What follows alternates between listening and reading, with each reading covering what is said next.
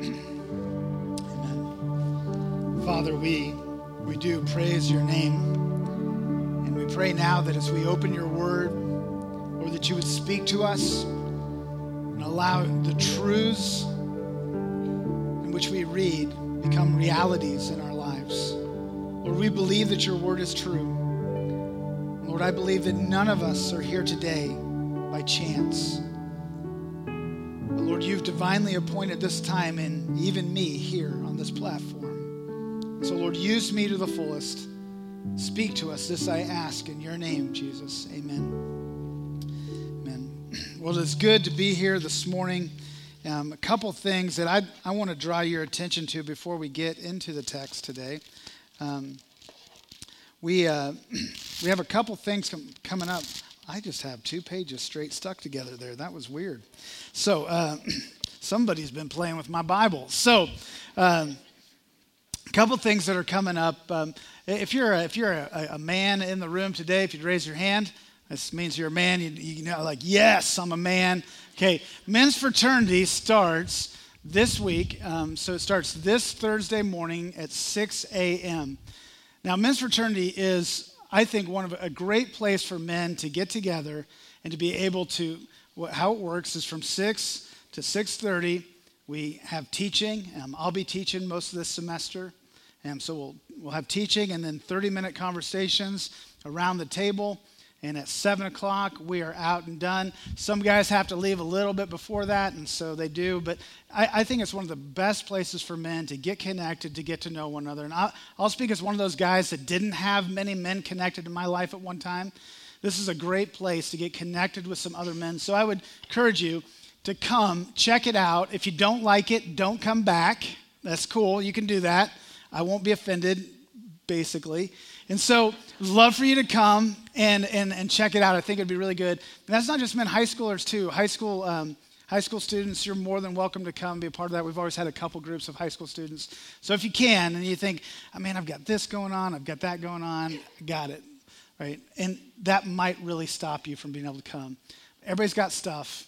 And so maybe you could figure out a way to get yourself there if, if it would all work for your life. I, I promise you Give it 12 weeks, it'll be beneficial to your life.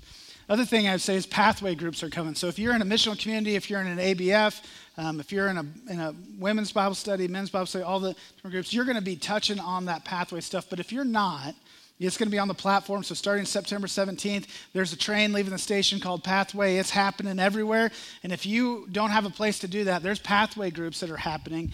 I'd love for you to go online, sign up for one of those, get engaged in one, because I, I really believe it's going to help you learn more and more what it means to be a disciple of Jesus, to understand the deeper truths of what he's asked of us, under, deeper truths of his word, and also how to live that out. So there's pathway groups, there's Sunday morning, and then some are happening during the week. So I'd love for you to sign up to be a part of one of those. Can go online, call the office for that. I don't do public service announcements much. Um, but this one I have, and really encourage you to get these two things. I think would be really good for for anyone um, that God's just kind of spurring your heart toward that today. So let's get to Colossians 3 12 through 14. Um, that's where we'll be in this morning. We have the next two weeks, we're doing a series called Family Matters um, because family matters, right? Um, we aren't going to be showing you clips of Steve Urkel. You may have thought that. You might have been really excited about that. That's not happening. Some of you are like, who's Steve Urkel? And so, um, but it was a thing. It's Fridays, way back. So, uh, together. Family matters. So families are complicated. I don't know if they're complicated for you, but but families are complicated. And so oftentimes when we hear family, we think like my maybe maybe just think about your family, your home right now. Well, for anyone in the room, you may hear the title and be like, oh, they're going to talk about husbands and wives and kids. Maybe you're single or wherever you're at and you think it doesn't apply to me. I think it does because family matters. It's right in this room, right underneath the blood of Jesus, we are family. And it the Bible has a lot to say on how we ought to interact with each other. And a lot of the principles are true, whether it's our spiritual family, whether it's our family of origin, whether it's our family, like that we live with, our, our husband, wife, kids, it's, it's our mom and dad, it's, it's my in laws, uh, right? Like the hard ones, like it's all of these things that make up our family. And it's complex because I have things like not only like my family of origin. So I've got my mom and dad and brothers, who my brothers are, and Debbie can amen this, are ridiculous, right? They're like, and it's like, you're getting older. You're a doctor. Like, you are a professor. My brother's a professor at the University of Houston. It's like, how can you be such an infant sometimes, right? Like, it doesn't make sense. And, but not only do I have that, then I've got my mom and dad's like extended family, which is this whole other side of like weirdness, right? And I'm probably the weird one, but you have that. And then not only do I have that, I decided to get married, right? And then I took someone else's entire oddity and made it my own. I remember when we were doing premarital counseling, we had this lesson and it was called In Laws or Outlaws. It's your choice. And I was like, I want in laws, but I think it's gonna be outlaws. I don't know. Just I tipped my toe in that water. It seems a little weird. And so anyway, I love your family, Deb. And so, so family is complex, and family issues are complex because they're so vast and they're so different, and they're just this constant thing in our lives. And so, uh, family matters. That's what we're talking about today. And so we're, we're going to be talking about the day to day of family life, relationships, in regards to, to kind of all of these things. Now, the hardest, I read this this week, quote, it says, the hardest part of love is wanting to, is wanting to love and then having enough energy to do it. I love that quote. That the challenge of love is actually wanting to love because sometimes people in my family make it really hard to want to love them. Or anybody there, like a name came to your mind, right? Bill. He is hard to love. Some of you are like, oh my goodness, it is Bill. And so, uh, so you know, those names, and it's hard to love, but then, but then sometimes life is really hard and it's really exhausting. And even then, having enough energy to give someone love is even challenging in and of itself. And so family matters to God, and we, we know it matters to God. Deuteronomy 6 and the Shema, this is kind of this I mean, one of the most quoted through, through the Hebrew world and even to this day, uh, the Shema is love the Lord your God with all your heart, with all your soul, with all your strength, with all your mind. Teach it to your kids where you lie down, where you play, where you go, all the places in your life. Put it everywhere so that you won't forget that God is the centrality of your life and the central part of your family. And it has this kind of generational idea of, of, of the family of God and the ways of God moving outward from the family. We also know that family matters to God and it matters to us. In this way, in Ephesians 6, it says, Honor your mother and father, and it says, And it will go well with you. Meaning that there's a blessing on it. It means that if you listen, if you go about life and you, here's, here's, I'll help you out here for a second, parents. Listen to your mom and dad, and it says, You will live a long life. That's what that Ephesians passage says. So, if you don't honor your mom and dad, you're going to die early. That's what it says. I'm just saying. So do it. Like it's life and death. Okay. And so, um, but but it does mean like, like, like there will be less problems in my life. I, I, will be able to move forward better. And so there's a there's a promise in this honoring of mom and dad. And um, by the way, your parents really like you. It's just you're sometimes hard to like. And so. Um, and so in this, there's family matters to God, it matters to us, and Christian families specifically, there's this core of commitment. And the, the core of the commitment of a, of, of a Christian family is that, that Jesus might be the Lord and the leader of our families, that he might be the highest, the one we hold in highest regard. But what's challenging for that is we often talk about a commitment individually, about a commitment to Jesus being the Lord, and commitment individually for Jesus to be the leader of your life. But the question, as we talk about family matters, what does it really look like for Jesus to be the Lord and the leader of us together as a family? And so, in this, with, with Jesus being our Lord and leader, we have direction, we have purpose, and we have a way to go.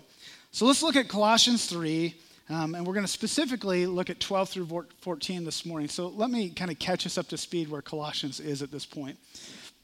So, what Colossians says is, if then you have been raised with Christ, this is 3 1, there's going to be two words that kind of pop out of this. It's going to say, seek the things that are above.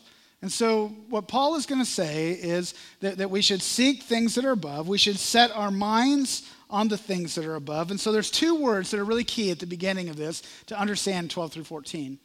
The two key words are seek, right? Seek Jesus, set our minds on Jesus, right? That these are kind of the two, two core truths to help us understand where we're going. So he puts into place seek and set. And so what that means is to, to seek him, to set my focus upon him, to set my gaze upon him, that, that I desire, I, am I'm seeking toward him.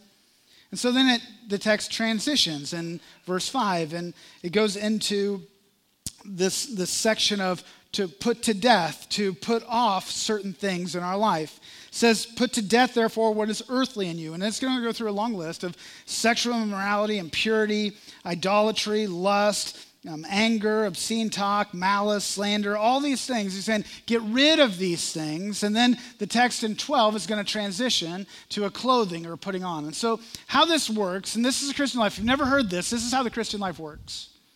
Christian life isn't about a bunch of do's and don'ts. Christian life is all about a new affection there's this place that I come to in my life where I recognize that I have sinned against God. And, and, and because I have sinned against God, I deserve judgment and wrath. I deserve death and judgment. And that grips me to a place where I say, Oh, Jesus, forgive me my sins. Help me, help me now to live with you as the Lord and leader of my life.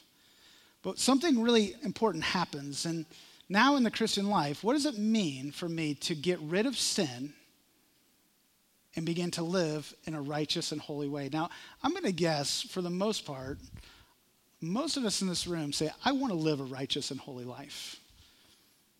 And I would guess too that many of us have kind of been taught this thing that really you just try to do the best you can with life, and at the end of the day, you hope it all works out. And we kind of live down that bent of just hoping it all works out. Well, the Bible's a little bit more explicit in how this happens. And in this text, what it says is there's a way to actually put to death the things that grip you so tightly. And it's by seeking the things that are above and setting our eyes on Jesus. When we seek Him, and set our eyes on Him. Our desire grows for Him. And I no longer desire to do the things that dishonored Him. It almost brings me pain to think that I would walk down a road again, that I would dishonor my King and dishonor my Lord because He's done so much for me. So I'm going to seek Him, I'm going to set my mind on Him. And then in my life, verse 12, put on then as God's chosen ones, holy and beloved, compassionate hearts, kindness humility, meekness, and patience. That verse is a great definition of who Jesus is. He is the compassionate one. He is the kind one. He is the humble one. He is the meek one. He is the patient one. And how do I know that? Because he's been that to me. And as I seek him and as I set my, my, my, my gaze upon him, not focusing on things of the earth, but focusing on him, what happens is, is I begin to long for the things of Him and I begin to look like Him and I begin to bear fruit in my life. And that fruit looks like love and joy and peace and patience in the everyday places and spaces of my life. And so, in this kind of beginning of this text, what we see is that, that as we set our eyes on Jesus, as we seek Him, we begin to look like Him and be transformed into His image. And then the text kind of moves into this application. So this is true seek, set, put to death, clothe yourselves, put on. Then the text transitions. And, and so 12, it says this is what it looks like to follow Jesus. And then 13 is really this applicable way in which we live in relationships. And I think it's specifically an application in regards to family. It says, bearing with, verse, verse 13, bearing with one another and if one has a complaint against another, forgiving each other as the Lord has forgiven you, you also must forgive. And above all these, put on love, which binds everything together in perfect harmony. So, in this text, the first thing that we see is at the beginning it says, bearing with one another. bearing with one another, meaning to live in understanding. And so, if you're following the notes, live in understanding. So, what does it mean in, our, in, in regards to our family and in regards to um, living in relationships, to, to, to live in understanding, to bear with one another? Now, this phrase, bear with one another, is kind of an interesting. It has the idea in other sections of bearing a burden. And so, it would be taking on or taking away a weight from someone else's life and then putting it on your own. But it also kind of has this idea of it's not something that necessarily needs forgiveness, but it's something that is a quirk or a nuance about someone that you learn to bear with one another and you learn to live in a way that is healthy and you don't nitpick over every last thing. That would be kind of a way to understand what this, this word, bear with one another, looks like. In some ways, like some commentators say, putting up with each other would be another way of saying it. And um, say amen if the person sitting next to you you need to put up with sometimes. And all the women said. And so, right? And so, so, so we do. We, we have this thing where we put up with each other. So, how does that actually work? Well, I think in one way, we know each other more deeply. We know each other more deeply. I can't live in understanding if I don't know the people that surround me in my life and my family. And so I can't bear that which I don't know. And so we begin to open up and have honest conversations of where we really are. So again, this is like premarital counseling 101. Premarital counseling 101 looks like this conversations like this. This is level one emotional intimacy. How's the weather? That's good. Did you have a good day? I had a great day. Right? That's, that's number one. No consequence, no depth. It's just simple thoughts, feelings about the day. Going deeper emotionally and, and honesty. So, again, premarital counseling 101 goes like this How was your day? It was, it was really hard. Why was it really hard? I just feel like my boss can't stand me and it just really bugs me. What, what, what bugs you most about it today? I just feel super devalued. I feel like, I don't know, I just, I just feel like there's a cloud over me every time I walk in. And honestly, I just, I, I just want to break down and cry every time I come home, but I'm a man and I'm not supposed to. No, nobody's ever felt like that. But man, now we've got something going here because we can know each other more deeply. And we can live in understanding because we know that when he says he's really tired, you're like, oh, yeah, that would be really tiring to live day in and day out like that. Knowing each other more deeply, emotionally, opening up and beginning to express where we really are.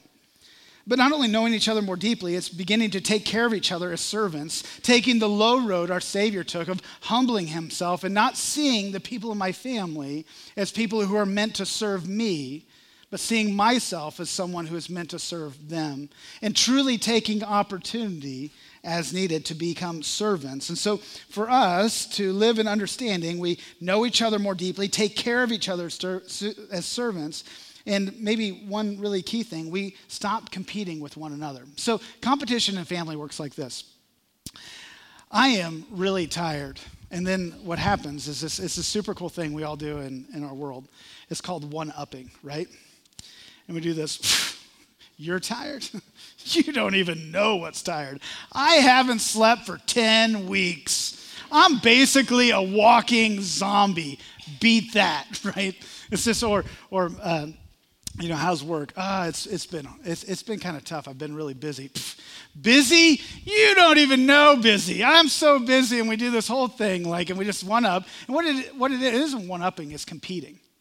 And what happens when we compete with one another in families is we tend to not open up. And we can't live in understanding with one another. We can't bear with one another because your problems aren't really that bad. And I'm casting them aside because it doesn't really matter. And so, I don't know, I'm going to be crazy here today, just, just a minute of craziness for me. Is it possible for two people to be tired in a family? I mean, is that, is that like, is that possible? Is it, two, is it possible for two people to just have had really hard weeks? I mean, I think, I'm crazy, I know this is crazy, but it's, it's possible.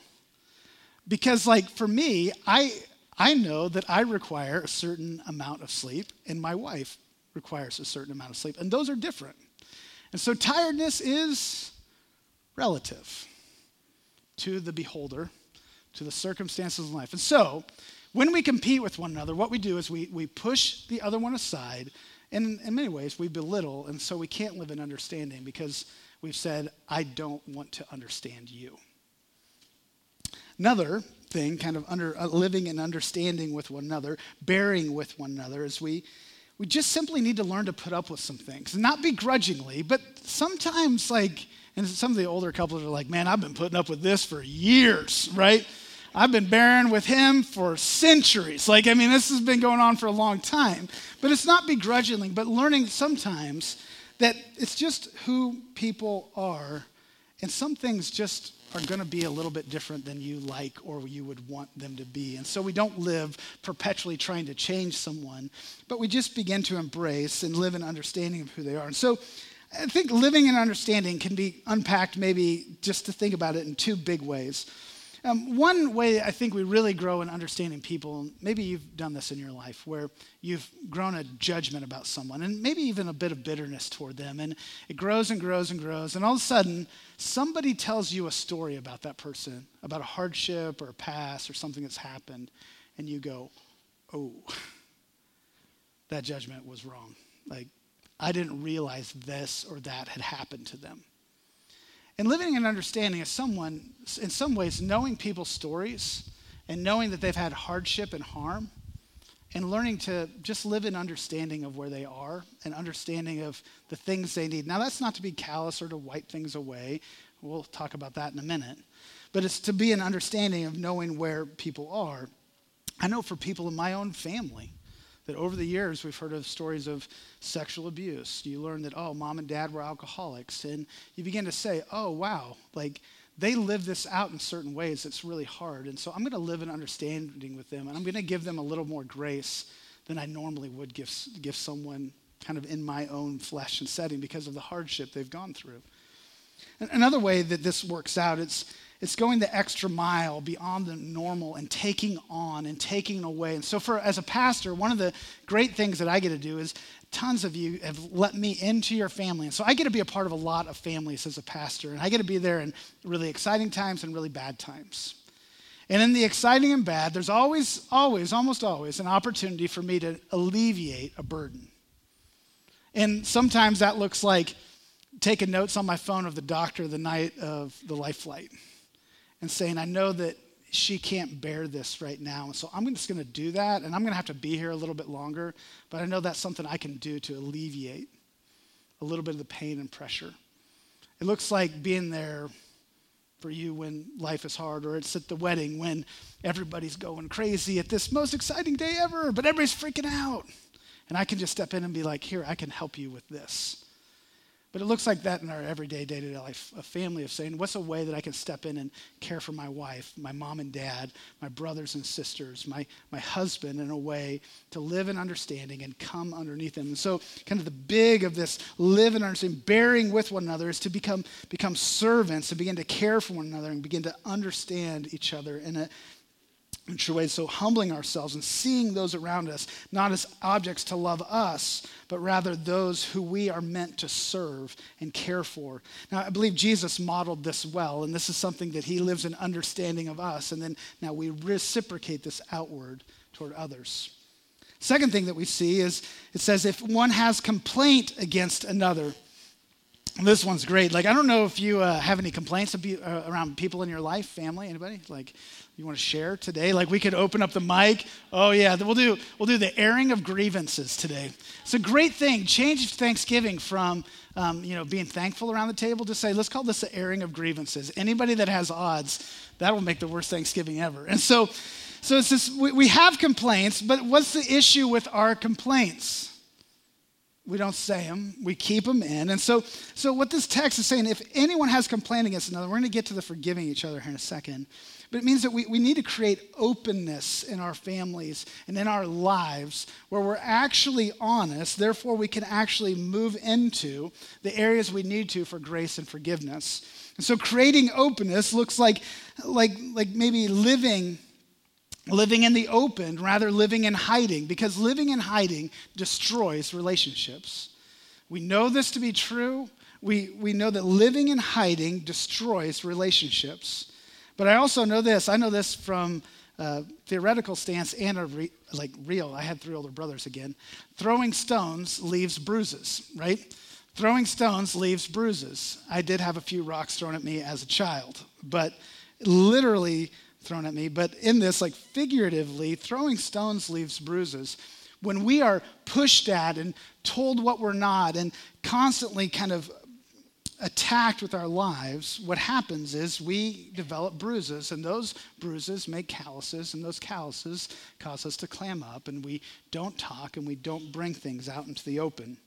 So, so what does it look like? How does it look to create openness? Well, open communication uh, with good good intentions brings life. And so communication with good intentions brings life. Now, open communication, uh, this is how it worked for us. So when Deb and I had Kinsley, we were first time parents, and there was this lady um, and her husband. It was Mama Jane and Mike. Mama Jane had had 72 foster children, and she was in charge. Like she was. She was boss, and she gave us these two pieces of advice. She says, "When that baby's born, you look at that baby and you tell her, you tell her, I'm not scared of you, and you are not in charge."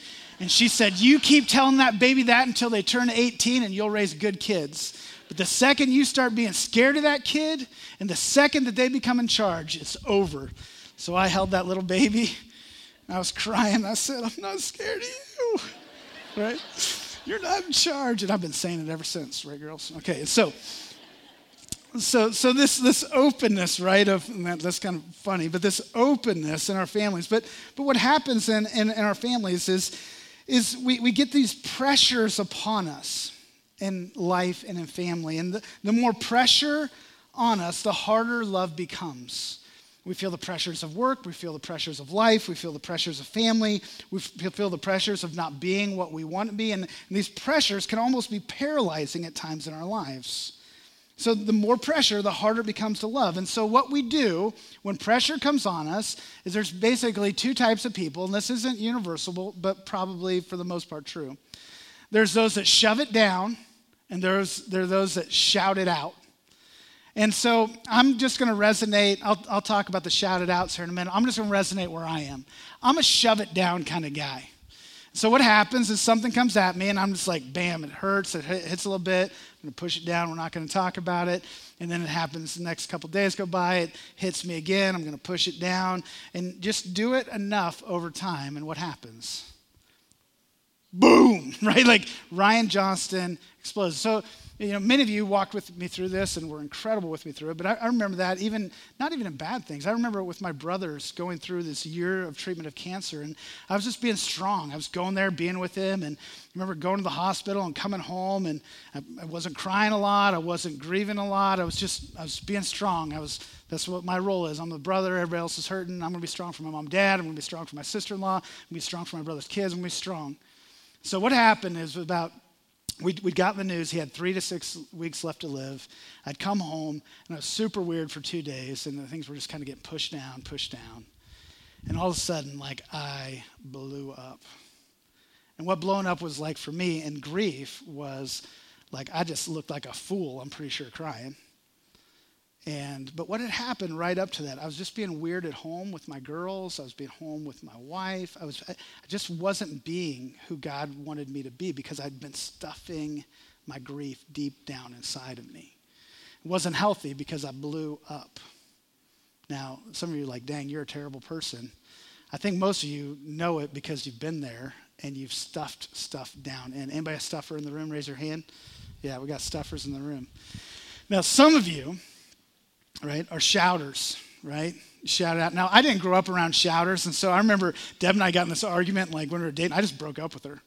I was like, adults don't do this. This freaks me out. We're done, right? I'm moving on, lady. And so she's like, actually, people do this, right? And I'm like, really? This is so. So I learned how to actually communicate, and, and, sh- and, not that we were shouting at each other, but it was like it was weird. My parents didn't do that; they just shoved it down and never talked about it. And so, um, so kind of learning that in my life has been interesting. So I'll say this to you, shout it out, people, because I just don't get you as much. You really freak us out, like big time, like. And so we, we learn, we're trying to figure you out, but you just scare me sometimes and i'm just gonna i'm just gonna say that so conflict is normal for you it's not for me i don't like it it bugs me so anybody else and, and all the people who are shove it downers just said yes ryan we deeply agree with you those people freak us out so so we, we, we do these two things and hear me neither of them are healthy they're, they're both very unhealthy and most of us have a bent one way or the other but I think there's a better way of going about life. And by the grace of God, I think He's growing me in this. And I hope He does in you too. And He's growing me in this in, in many ways. But one is just being actually available and open to talk it out to talk things out in closer proximity to the issues and learning to actually express myself. Creating openness, if, it, if one has a complaint against another, in order to forgive, it actually has to be out there somewhere. We have to know what's happening and we have to know each other. And if we don't, we can't apply or obey this text. So you can know the 14 different things about, about parenting and families and all that. If you don't do it, you don't know it, right? And so in this, what we're seeing, what we see is to create openness, we have to begin to talk this out and begin to move forward in my life of humbling ourselves and being able to genuinely say these kind of words I am sorry. And the words being reciprocated back, I forgive you. And so, what that looks like practically in the home is this humility of recognizing that when I hurt someone, and either I know it or they reveal it to me, I can quickly say the words, I'm sorry. And the words quickly that can be given back to me is, I forgive you. I believe in an atmosphere and in a culture that we can create in our families that give grace and offer forgiveness are very, very healthy environments. Well, Ryan, how do you know that? Well, I know this for me. When I was 21 years old, I repented. I said, Lord, I am so sorry for what I've done against you. I have rebelled against you. I have ran my own course. I have not made you the Lord and leader of my life. I have done what I've wanted to do. Jesus, forgive me. I said, Please, will you come in me? Will you teach me how to live this thing out? And what was really weird is, see, I didn't feel any connection with the Lord before then. But the floodgates opened wide in our relationship, and they have ever since because repentance, I'm sorry, and forgiveness, right? I forgive you. And how do I know God forgave me? Well, He sent His Son to die on the cross for me so that I might be forgiven of my sins. He screamed 2,000 plus years ago, I love Ryan Johnston. So I know he loves me, and I know that out of the Word of God, and I also know out of my personal experiences, the walls between me and God went down if, if you could just hear this my pastoral moment with you, the number one thing that causes families to be separate is pride. Our inability to say, I'm sorry. And so, and I'll say that, and I'm going to I'm going to pick on everybody here for a second. It happens with moms and dads who are so committed to always being right, are so committed to not looking backwards at faults that we are unwilling to say, hey, when you were 17 years old, I wasn't home the whole time. And I know that's when, when, you, when you went crazy. And I'm sorry. I'm sorry I wasn't there for you. This might be your 30 year old daughter. I promise you, you do not know what God can do when you say, I'm sorry. And then backwards is saying, Oh, I forgive you. One of the most powerful things that can happen is when we look in the face of our relationships and we say, I am so sorry for what I've done.